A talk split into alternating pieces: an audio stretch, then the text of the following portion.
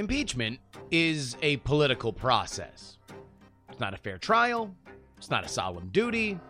It's by design a song and dance, a razzle dazzle show to make sure the nation is on your side when you, the representative of your country, make a decision.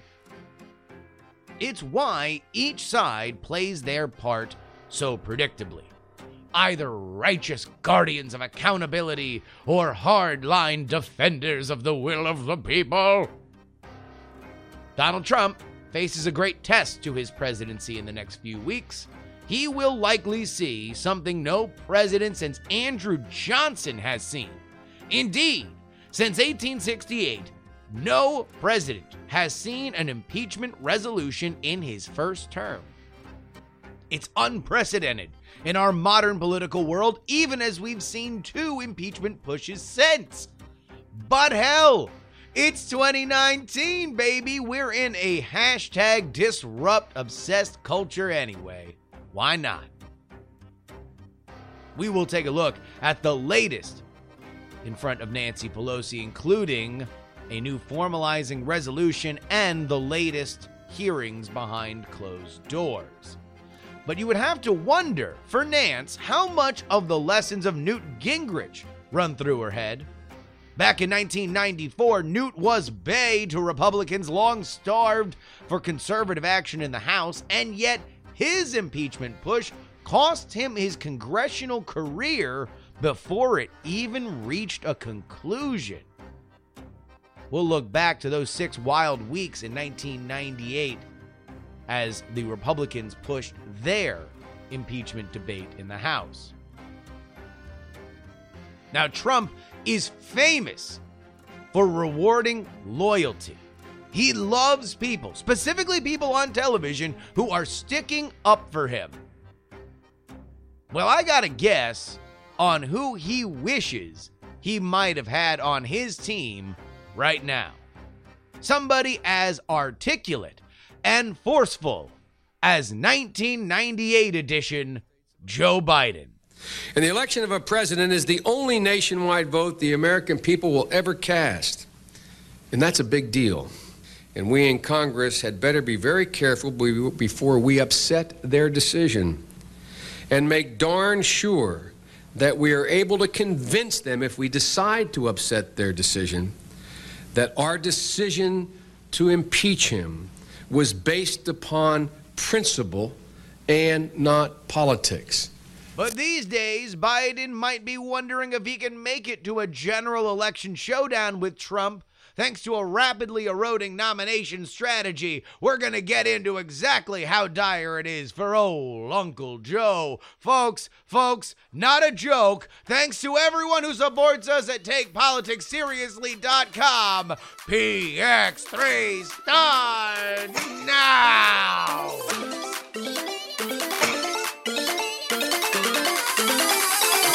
Yes. Come on, come on, come on.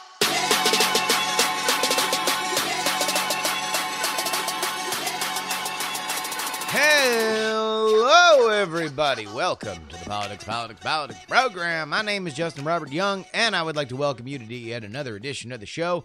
As we mentioned up top, we have looks back into the past on impeachment, looks into the present on impeachment, and a look at Joe Biden's electoral folly in the making. But before we go into it, there's a few quick hits that I do want to touch on really quick because they are breaking currently. Number one, according to Politico, Kamala Harris is slashing her staff and restructuring her campaign.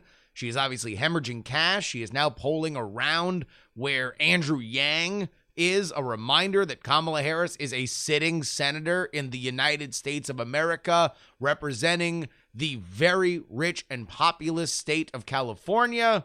And Andrew Yang, oh, him, he's just a guy at least in terms of the Democratic establishment. All of this is being done so she can afford to spend seven figures in Iowa coming up. She is going to go all in on Iowa, which means that you got to watch her poll numbers there. They have not been great as of yet. Apparently, her campaign manager is also reducing his monthly fee Uh, he was getting $10,000 a month in the third quarter. He will reduce that if Juan Rodriguez is indeed the man who suggested that Kamala Harris use her last campaign restructuring as an opportunity for her to start yelling at Twitter to delete Donald Trump's account, then it is my opinion that he should reduce his salary to zero. That's stupid. Stupid then. It's even stupider now that nothing's happened after she said it. One more note about the 2020 field Tom Perez of the DNC has unveiled new debate thresholds for the December debate. This means that unlike all the previous debates, which had a single threshold that would go for two debates, July and August shared a threshold, the September October debates shared a threshold. Now we're going to have this one in November. So everybody who qualifies for the November one will be in, but then there's going to be another more punitive threshold for December. Why would you break that cadence? Because for whatever reason, Tom Perez has made his number one priority for the Democratic primary to eliminate people from the stage immediately. So, for example, here are the candidates that are on the outside looking in for the next debate we're going to watch in November. Tulsi Gabbard hasn't qualified, Beto O'Rourke hasn't qualified, and Julian Castro has not qualified. All three of them have yet to receive, in four qualifying polls, 3%. All right? They have not done that yet. Gabbard's the closest at three. O'Rourke has two. Castro has zero. Castro looks like he's toast. I don't even know if there's going to be three qualifying polls released between now and when he can qualify, which is on November 13th. Gabbard might make it because, well, she was touched by the star maker. You can't help but have electoral success when Hillary Clinton mentions your name in anger. But even if they don't, this is the sixth debate that will be held on December 19th at UCLA in California. Right now, here are the people that are on the outside looking in Kamala Harris, Andrew Yang, Amy Klobuchar, and everybody else I just mentioned. This is because there is now 4% re- uh, uh, support required in four different polls. I believe that Tom Perez is doing this because he wants to headshot candidates before Iowa. And I really don't understand why. Iowa is, by its own very nature, a strainer on the process.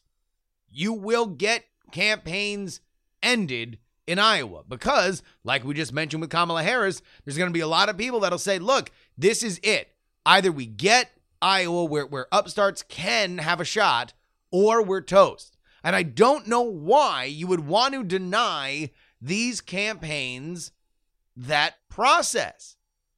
It's really unfair. Not to mention the fact that, in my opinion, and I've said this before, I'll say it again, and then we'll move on because I can go on about this all day.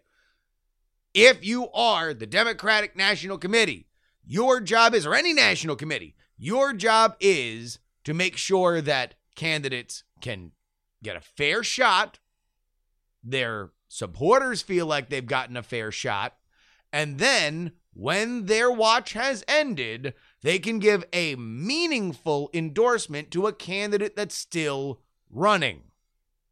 This makes sure that there is no energy lost in your process.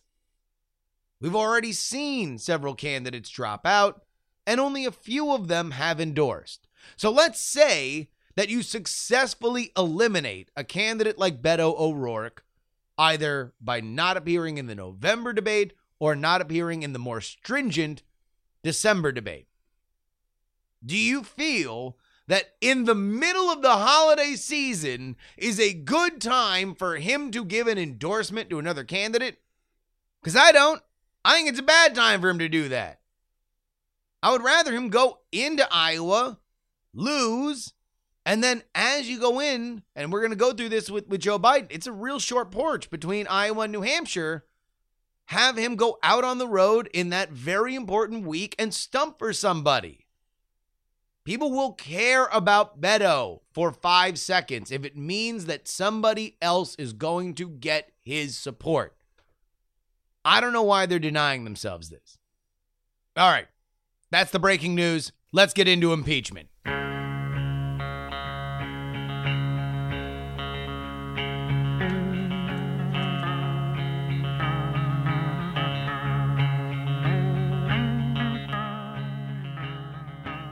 We are going to get to the House formalizing its impeachment inquiry, but definitely not authorizing impeachment in a second. But first, I want to get to a meta narrative that I've been trying to hammer at both on this podcast and in the newsletter for a little bit. If these are the facts of on the ground, if we know everything that we are going to know about Ukraine right now, and everything else that the Democrats can provide are effectively other people in various positions of power saying what we know is real, I think the Republicans circle the wagons, and that's that. The House can decide whether or not they want to hang the scarlet letter on Trump, but he's not going to get removed. The one thing that I've always said can be a much bigger issue for Donald Trump is the fact that there could be proven a cover up. I've long said that the reason why the whistleblower coming forward is because if Donald Trump's transcript that he put out of his call with Ukrainian President Zelensky if that is proved to be altered in a materially significant way, now all of a sudden, not only do you have a proven cover up, you also have a license to look into any and all other private calls that were made with heads of state. That opens up the Ghostbusters vault. And we got our first hint that there might be something there last night. That is because uh, the National Security Council's top Ukraine expert testified Tuesday. His name is Vindman, Lieutenant Colonel Alexander Vindman. And he said that the transcript, quote, omitted crucial words and phrases, according to the New York Times. Specifically, Vindman said he was unable to correct the memorandum for leaving out, quote, Trump's assertion that there were recordings of Vice President Joseph R. Biden Jr. discussing Ukraine corruption, end quote, and, quote, an explicit mention by Ukraine's president of Burisma Holdings, the energy company whose board employed Mr. Biden's son, Hunter, end quote. Now, this is being pushed back on by a uh, Republican representative who was there at the Vindman testimony. He says that indeed there were allegations that the, the ellipses in the official transcript were filled in by Vindman, but says that to his judgment, they are not materially affecting of the record itself. And I have to say that if it's just Trump saying that there might be recordings and you should find them, and it's Zelensky saying, yes, the corruption, the the, the Biden related corruption that you are referring to is indeed Burisma Holdings. I don't know if anybody was confused that he would know that. Then I, I would I would tend to agree. But still, it is very, very significant that this line has been opened up because I thought we were past it. As soon as the whistleblower didn't testify, or the other whistleblower, uh, as soon as either we were whistleblowerless, I simply assumed that we were no longer going to be dealing with those specific charges. But to me, they are the most damaging. Again, You tend to get people on the cover up and not the crime. If this is the cover up that can be proved, it is indeed significant. Also, significant is the fact that the Democrats are going to vote tomorrow on impeachment proceeding resolution. All right, that is not, not, in case you were confused, an authorization for impeachment. This is not the beginning of the formal impeachment process. No, it is a formalization of why and how they are going to continue to hold hearings. Now, the good news is, and I railed on the Democrats last week for this, they are going to move these hearings, at least some of them, out into the public eye. I am very much a hardliner on the idea that these things should be public. You should do as few in private as you possibly can. We are talking about removing a president. This cannot be something that you gift wrap through leaked sources into the media. This has to be something where America can see and judge with their own eyes. And if you don't think you got the sauce for that, then maybe you should rethink doing it. I'm not saying that, that the Democrats don't have faith in this. I'm just saying you're opening yourself up to that kind of criticism. Well, now it looks like we will get public hearings. Why is it important to the Democrats that you and the world knows that this is not the formal beginning of the impeachment process? Because the Democrats want as much knowledge out there as possible before they take that step. The Republicans would love for him to do it today, tomorrow, five minutes ago, because they want every House Democrat on the record for what they are going to do, specifically the ones that have won in Republican districts. Those representatives on the Democratic side desperately want to have one of these votes because they want to be able to say to their constituents, hey, look, we're playing by the rules here. But meanwhile, the Democrats that are not from Republican districts don't want anything that the Republicans want. They're like, whatever, we're going to do whatever we want. You can run into our secure location. You can make a gigantic mess of things. We don't care. Because guess what? We're going to run this at our pace. And our general strategy is anything that you want, we want to immediately deny you. And so what we get is this kind of bastardization of the process. We we get a formalization of how they're going to be doing things, which does give the Republicans the one key thing that they wanted, which is to bring it out from private and make it public. Now they also want to be able to effectively cross-examine some of these people that are out here talking but we'll see. I still think it was a mistake. I still think it was a mistake by Schiff to not make some of these things as public as possible immediately because now the Republicans know how they want to attack. This horse could have been out of the barn. All right. We will see how it goes.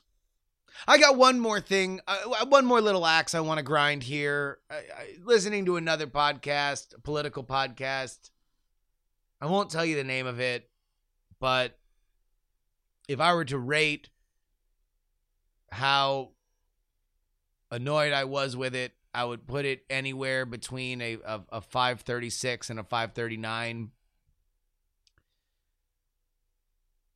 They had this debate, and I think, look, I love that podcast. I love the 538 podcast. They had this debate about how you would handle things if you were the Republicans. Po- uh, Republican strategy debate. And three out of the four possible scenarios that they laid out were all about how President Trump would be abandoned by the Republican Party. There's four people there. Three out of the four were had the Republican Party, the stated preference was please debate ways that you that the Republican Party can abandon their very popular president which is insane to me. I felt like I was taking crazy pills. I know that they were arguing just positions, but the fact that that uh, only one person had a position of circle the wagons, ride it out. Functionally, this feels a lot more like Iran Contra than it does Watergate in terms of the optics of what was happening. If it was an attempted quid pro quo, it doesn't seem like anybody really got anything out of it. There was no investigation, and Ukraine got their money. So, like, I, I, I the fact that nobody even argued the it wasn't me. Circle the wagons. We're gonna move on on to 2020 was crazy. I still think that is by far the most likely scenario, especially when the other three involve this fantasy world where you can just put Donald Trump into the phantom zone and he doesn't really affect things going forward. Not to mention, like deposing a president, having a uh, their own party, no matter how much these Republican senators hate Trump, having their your own party remove your popular within your party president is effectively party suicide for eight years. If you if, if your if your party is not out of power for eight years, then it is a total stroke of luck by you. I just quite simply don't get the logic. I don't. I don't. All right, that's it with impeachment.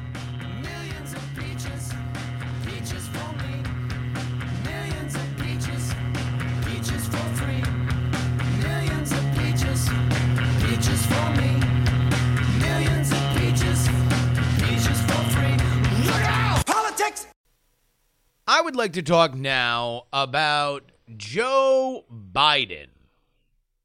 All right, let's talk realistically about Joe Biden. Joe Biden tends to be a fractious topic on the internet. You're on social media. There are a lot of candidates that have a lot more support in social media than Joe Biden, and yet Joe Biden sits there with his finger aloft saying scoreboard through his blinding white veneers. Because, yes, indeed, friends, Joe Biden is still 6% ahead of any of his rivals in the real clear politics average. I know that eh, we, we talked uh, about how Elizabeth Warren very briefly was the new real, real clear politics champion. But old Joe has rebounded 6% ahead of anyone else. So, folks, let me ask you, folks, folks, what's the big deal? Why does the New York Magazine have a cover story calling Biden a zombie campaign? Folks, can you answer me that? Folks? Why is the New York Times reporting that various different donors and establishment interests are looking for uh, Sherrod Brown to get in? Hillary Clinton to get in the race? Why would they need to get into a uh, uh, get in the race when you have the establishment guy, the literal legacy of the Obama White House, Joe Biden, folks? No joke, folks. People are saying this. Six percent lead, and it's early. What's the problem? Oh, early states, early states. The Joe Biden folks will tell you, folks, folks, no joke, folks, they'll tell you doesn't matter about the early states. Come on. The real, the real issue that you got to pay attention to is Joe Biden's numbers in South Carolina and how well he does on Super Tuesday. Everything else, oh, everything else just noise. And besides, we're probably going to do better than the numbers in the early states anyway. Well, do me a favor, folks, and let's look at those early states. Here's why you should be worried about Joe Biden. Let's take a look at Iowa, the Iowa caucus. Elizabeth Warren, according to that Real Clear Politics average, is up 5%. But what's more? The last Iowa State poll that just came out this week has Biden at not first, not second, not third, but fourth behind Warren, Buttigieg, and Sanders. And that would be a step up from the last time he competed in an Iowa caucus, and he came in fifth to Obama, Clinton, Edwards, and two percentage points behind Bill Richardson.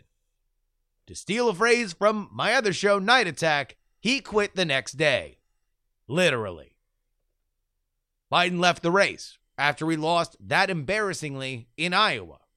That's how much damage a result like that can have on a campaign. Now, Iowa is February 3rd. Eight days later, we have the New Hampshire primary on February 11th. So let me ask you, the PX3 faithful, the smartest political podcast listeners on the planet, do you think that Joe Biden disappointing in Iowa will be a talking point between those two election days? Do you now? Do you think that the media will shower praise on the candidate that places ahead of him during that week? So let's assume charitably that he does not come in first in Iowa. Let's say he's somewhere second or third, but it's not a total embarrassment. He's still going to get disproportionately trashed. That means he has to rely heavily on New Hampshire. So let's go ahead and take a look at where he is right now. Currently, he is down 4% in the Real Clear Politics average and only one point ahead of Bernie, who, according to a new CNN University of New Hampshire poll, is leading the race. It is now that I point out this troubling statistic for Joe Biden. And anytime that you read anything from the Biden camp that says, don't worry about Iowa, don't worry about New Hampshire, what you should worry about is this one troubling fact. Since 1976, only one Democratic nominee didn't win Iowa or New Hampshire. Now, that candidate was Bill Clinton. But if you want to assume that Joe Biden is Bill Clinton, well, I got a br- bridge in Brooklyn to sell you. Because if Joe Biden was Bill Clinton, he would have been Bill Clinton a lot earlier than old ass Joe Biden right now. Let's go back to our scenario. Joe Biden has lost Iowa, he has lost New Hampshire. Two in a row. Two L's hanging on Joe Biden's mantelpiece. The next vote, the next caucus, is February 22nd. That's 11 days for the media to fetishize over the disappointment of Joe Biden. 11 days for the campaign to get desperate and possibly do something stupid. But I got some good news for you, Joe. Folks, folks, no joke. Folks, I got some good news for you. Currently, by the Real Clear Politics average, Joe Biden is leading in Nevada. That's the next caucus. That Silver State could be the elusive dub for Joe Biden. The caucus vote in Nevada primarily revolves around Las Vegas, and Las Vegas is a uniquely union town, the likes of which can't really be replicated in the West. Like, whoever, if the union says you should vote for a certain person, they are going to vote for him. We did a whole thing on the Culinary Workers Union a few episodes ago. I would encourage you to go back and listen to that. Long story short, they love Bernie Sanders, and they really wanted to endorse Bernie Sanders in 2016 before some powerful establishment interests convinced them to not endorse anyone. I'd be surprised if that happens this time because I don't think anybody in this race has the kind of establishment support to pull off such a move. There ain't no Clintons here. So if that's the case, and Bernie Sanders does get that endorsement, and he does always do well in caucuses better than primaries, well, then do count on a win in Nevada after Iowa and after New Hampshire nearly a month of unbroken bad press and increased competition seems like a bit of a stretch. It does. It seems like a stretch to me. Which brings us to that famed Biden firewall of South Carolina. It's at the end of the month, February 28th. This all begins on February 3rd, and now we're at February 28th when South Carolina votes. Biden leads that Real Clear Politics average by 20. So, yeah.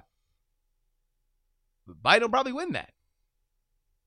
If, of course, he can survive until then. ハハハハハ!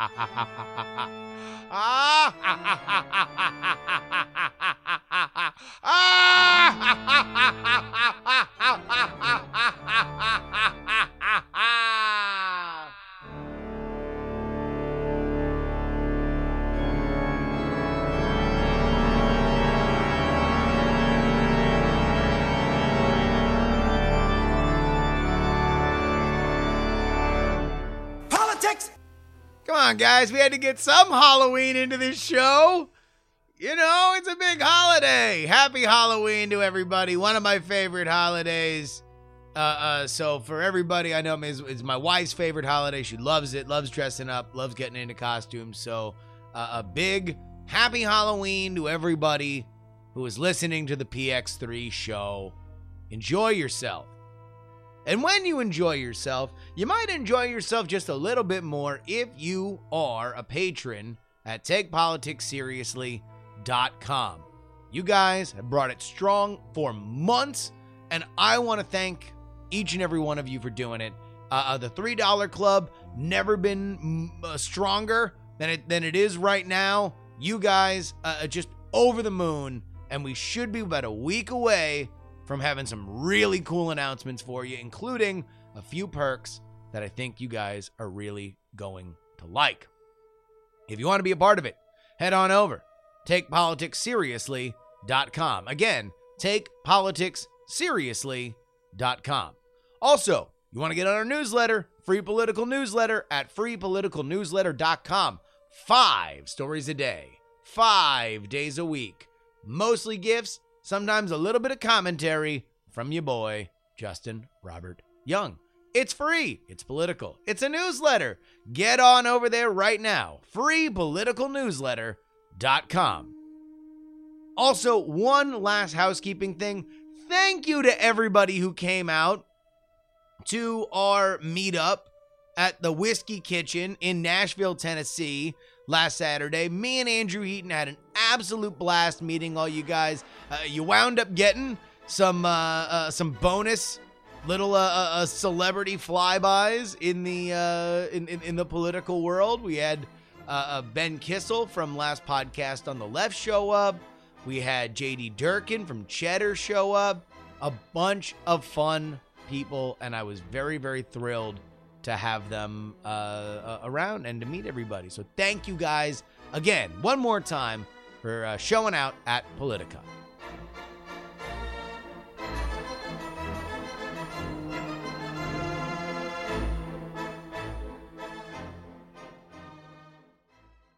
Politics! It's October 5th, 1998, and the number one movie in the country stars Woody Allen and Sylvester Stallone. That's the best assignment of all. We're the first into battle. Hey, fellas, that's you're being a little extreme. I feel. Why, why don't we, why don't we just try and influence their political process with campaign contributions? Come on, let's kick some termite ass. DreamWorks Animation and PDI present Antz. On Capitol Hill, the Republican led Judiciary Committee of the House of Representatives has successfully voted to begin an impeachment inquiry. Tonight's vote was 21 to 16, completely along party lines. The Republican controlled committee rebuffed Democratic attempts to limit its time and scope, and the full House will now vote on the measure by week's end. With more on tonight's And indeed, they do. It only takes three days coming out of the Judiciary Committee for the House to vote on it. They do so on October 8th. The final count is 258 for and 176 against. That means that 31 Democrats voted to begin the impeachment process against their own president. Here's how Bill Clinton handled the news. I am fine. I have, I have surrendered this. This is beyond my control. I have to work on what I can do. What I can do is to do my job for the American people. I trust the American people. They almost always get it right. That's pretty calm, right? you know, compared to how Trump handles it, he's he's not calling anybody human scum. He's not saying this is a witch hunt. He's playing a real cool cucumber on this. But I do want to explain something that even for me has gotten lost in how we remember that impeachment process. Again, keep an eye on these dates. This is in early October and it stretches in to late October of 1998. That is a midterm election year. That's the midterm election year of Bill Clinton's second term. That means that this entire process is going to begin right before people go to the polls and vote. Now, granted, there was a very protracted uh, uh, investigation. The Starr report comes out, so there is urgency. Remember, impeachment is a political process. You're going to need to have that kind of momentum. The momentum was there, but the person who had to flip the switch was Newt Gingrich. Newt Gingrich is a larger than life figure right now. This gets lost in history a little bit, but when Newt Gingrich authors The Contract with America in 1994, that is Bill Clinton's first midterm, he does what no Republican has done since 1955. That is in the middle of Dwight D. Eisenhower's first term. He becomes the Speaker of the House. That's how long it had been since the Republicans controlled the House of Representatives. The mid 50s. It doesn't happen again until 94, and Newt Gingrich gets credit for that. What follows is a very elevated platform for Newt. Newt believes that he is one of the biggest men in Washington, and he acts like it. This means that Obviously, he's got some swashbuckling in him. He wants to get into fights. He wants to reflect out to his base that he is somebody that you can trust. But it also makes him a lot of enemies. So here we go. His decision to push for impeachment has an immediate referendum with the American public. Remember when Bill Clinton says, I leave it up to America? He wasn't necessarily just saying, oh, I trust their elected representatives in Congress. That was him saying, if you don't like what's going on right now in Washington, you better go to the polls and vote out anyone with an R next to their name. Ever the constant, Newt Gingrich came in with a historic midterm and he goes out with a historic midterm. The Republicans historically underperform on election day 1998. The Democrats gain five seats in the House, which is not enough for them to take it. But here's the stats on how rare it is. The last time that the president's party gained seats in the House during their second term midterms was 1822.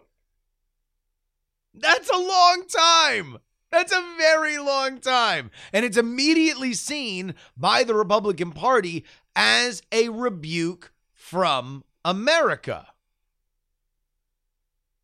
On November 7th, Newt Gingrich, the architect of the Republican resolution in the House and impeachment, resigns.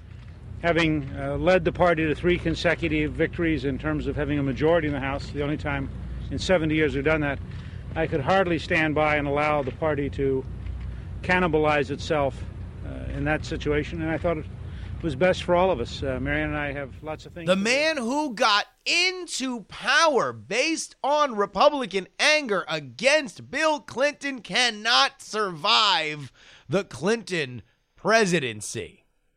And Dick Gephardt, his counterpart in the House on the Democratic side, decides to spike the football. This is from a Baltimore Sun story by Jonathan Weisman about Newt resigning. I hope whoever succeeds Newt Gingrich as Speaker will immediately begin the process of repairing the damage that was wrought on this institution over the last four years. It is critically important that the next Speaker has a stronger sense of respect for the institution of the House and the members of the other side of the aisle. End quote. Remarkably, some of the brashest conservative figures of Gingrich's self described revolution in 1994 are eagerly now remaking themselves as consensus builders, we continue to read from Weisman's story. Here's this fun little quote Ronald Reagan did not scare people, and the guy was far more conservative than any Republican governor, says Florida Republican Representative Joe Scarborough pointing to the transformation of Jeb Bush as a model for Washington Republicans. oh my God. I mean, come on. How amazing is that quote on so many different levels? Joe Scarborough, who is right now trying to rebrand himself not as a Gingrichite, but rather as a consensus builder, saying, You want to know who the kind of person we need to model ourselves after? Jeb! Exclamation point! So great. So great.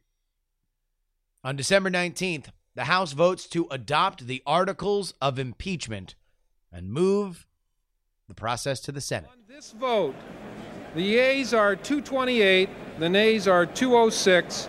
Article 1 is adopted. Now, here's something else interesting that I found in reviewing all this sound this week.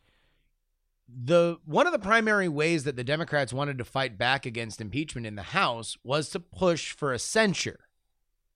This would be an official recommendation from the House that the president did something wrong, but would not A, carry the stigma of an impeachment, and B, would just end the process right there. In fact, for those of you who are unaware, if you've ever heard of the nonprofit moveon.org, the moving on that they want you to do is from the Clinton impeachment. That this is the process in which that nonprofit is founded and popularized.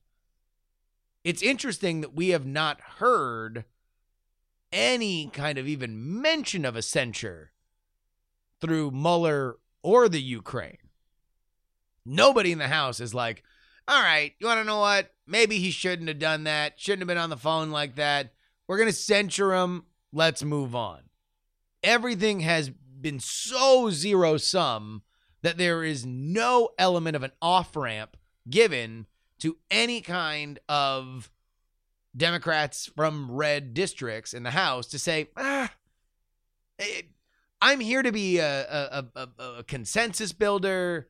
Obviously, I don't like this. Yeah, I'll censure, and and that's it. And I suspect that there's just zero political will for it on either side. The Democrats don't want it because impeachment has been what they have said. They've already set the bar at impeachment, so they can't dial it back to censor or censure, if I'm going to say the word correctly. Anyhow, here is Judiciary Chairman Henry Hyde delivering the impeachment articles to the Senate. Thank you. Thank you, Mr. Chairman. Thank you, sir. As Secretary and on behalf of the Senate, I accept these into the official record of the Senate for deliberation later on. Thank you. And we thank you for your, your courtesy in coming over. Not at all. Thank you. Thank you. Very well. Thanks. The question more increasingly certain now is when, not if, we will hear another handover like that one. By the way, January 6th, 1999, Newt is replaced by Dennis Hastert as Speaker of the House. He is the opposite of the larger than life Newt Gingrich. Uh, in fact, he winds up ceding attention to the GOP majority leader, Tom DeLay, who essentially becomes the figurehead of the Republican congressional effort. Newt Gingrich goes on to run several popular think tanks and become a fairly prolific author, writing a ton of nonfiction book and a few historical fiction books. I also heard off the record at Politicon that he's a tremendous zoo enthusiast.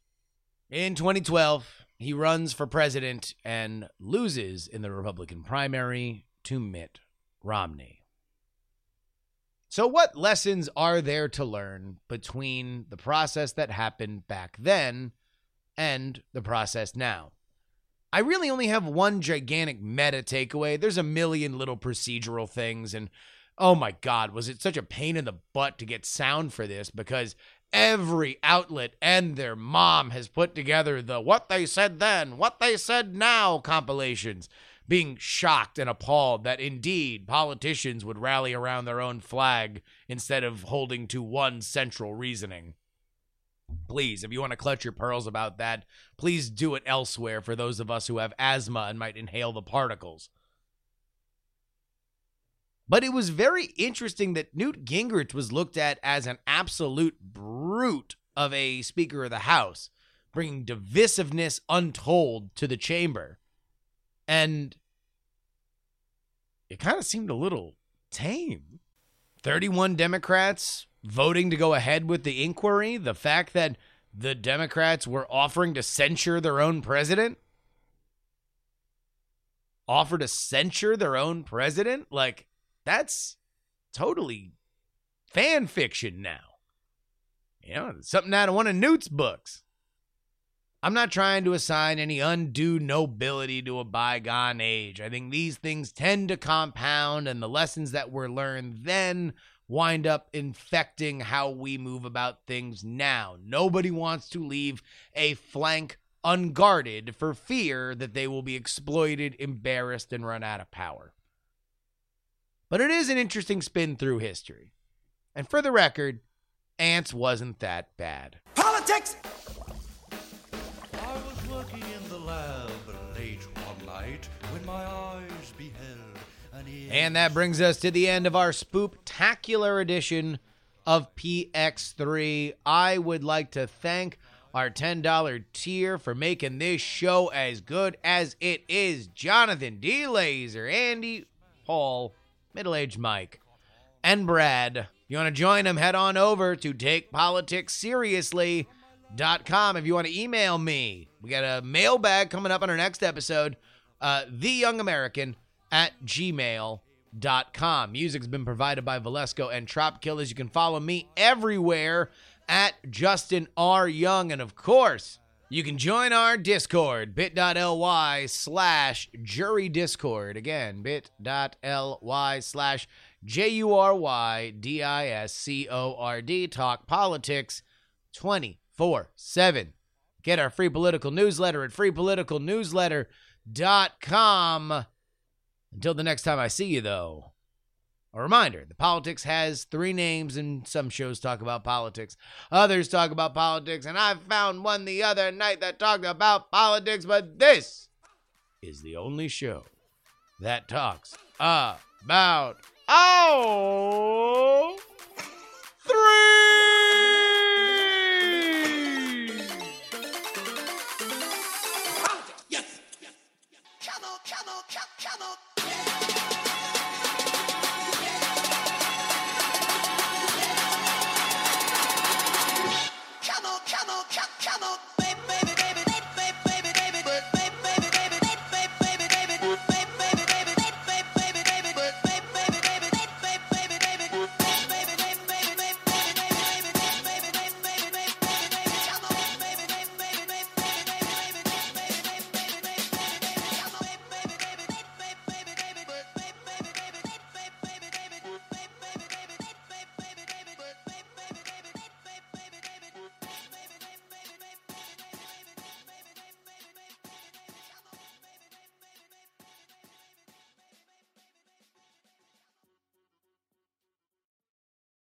Diamond Club hopes you have enjoyed this program.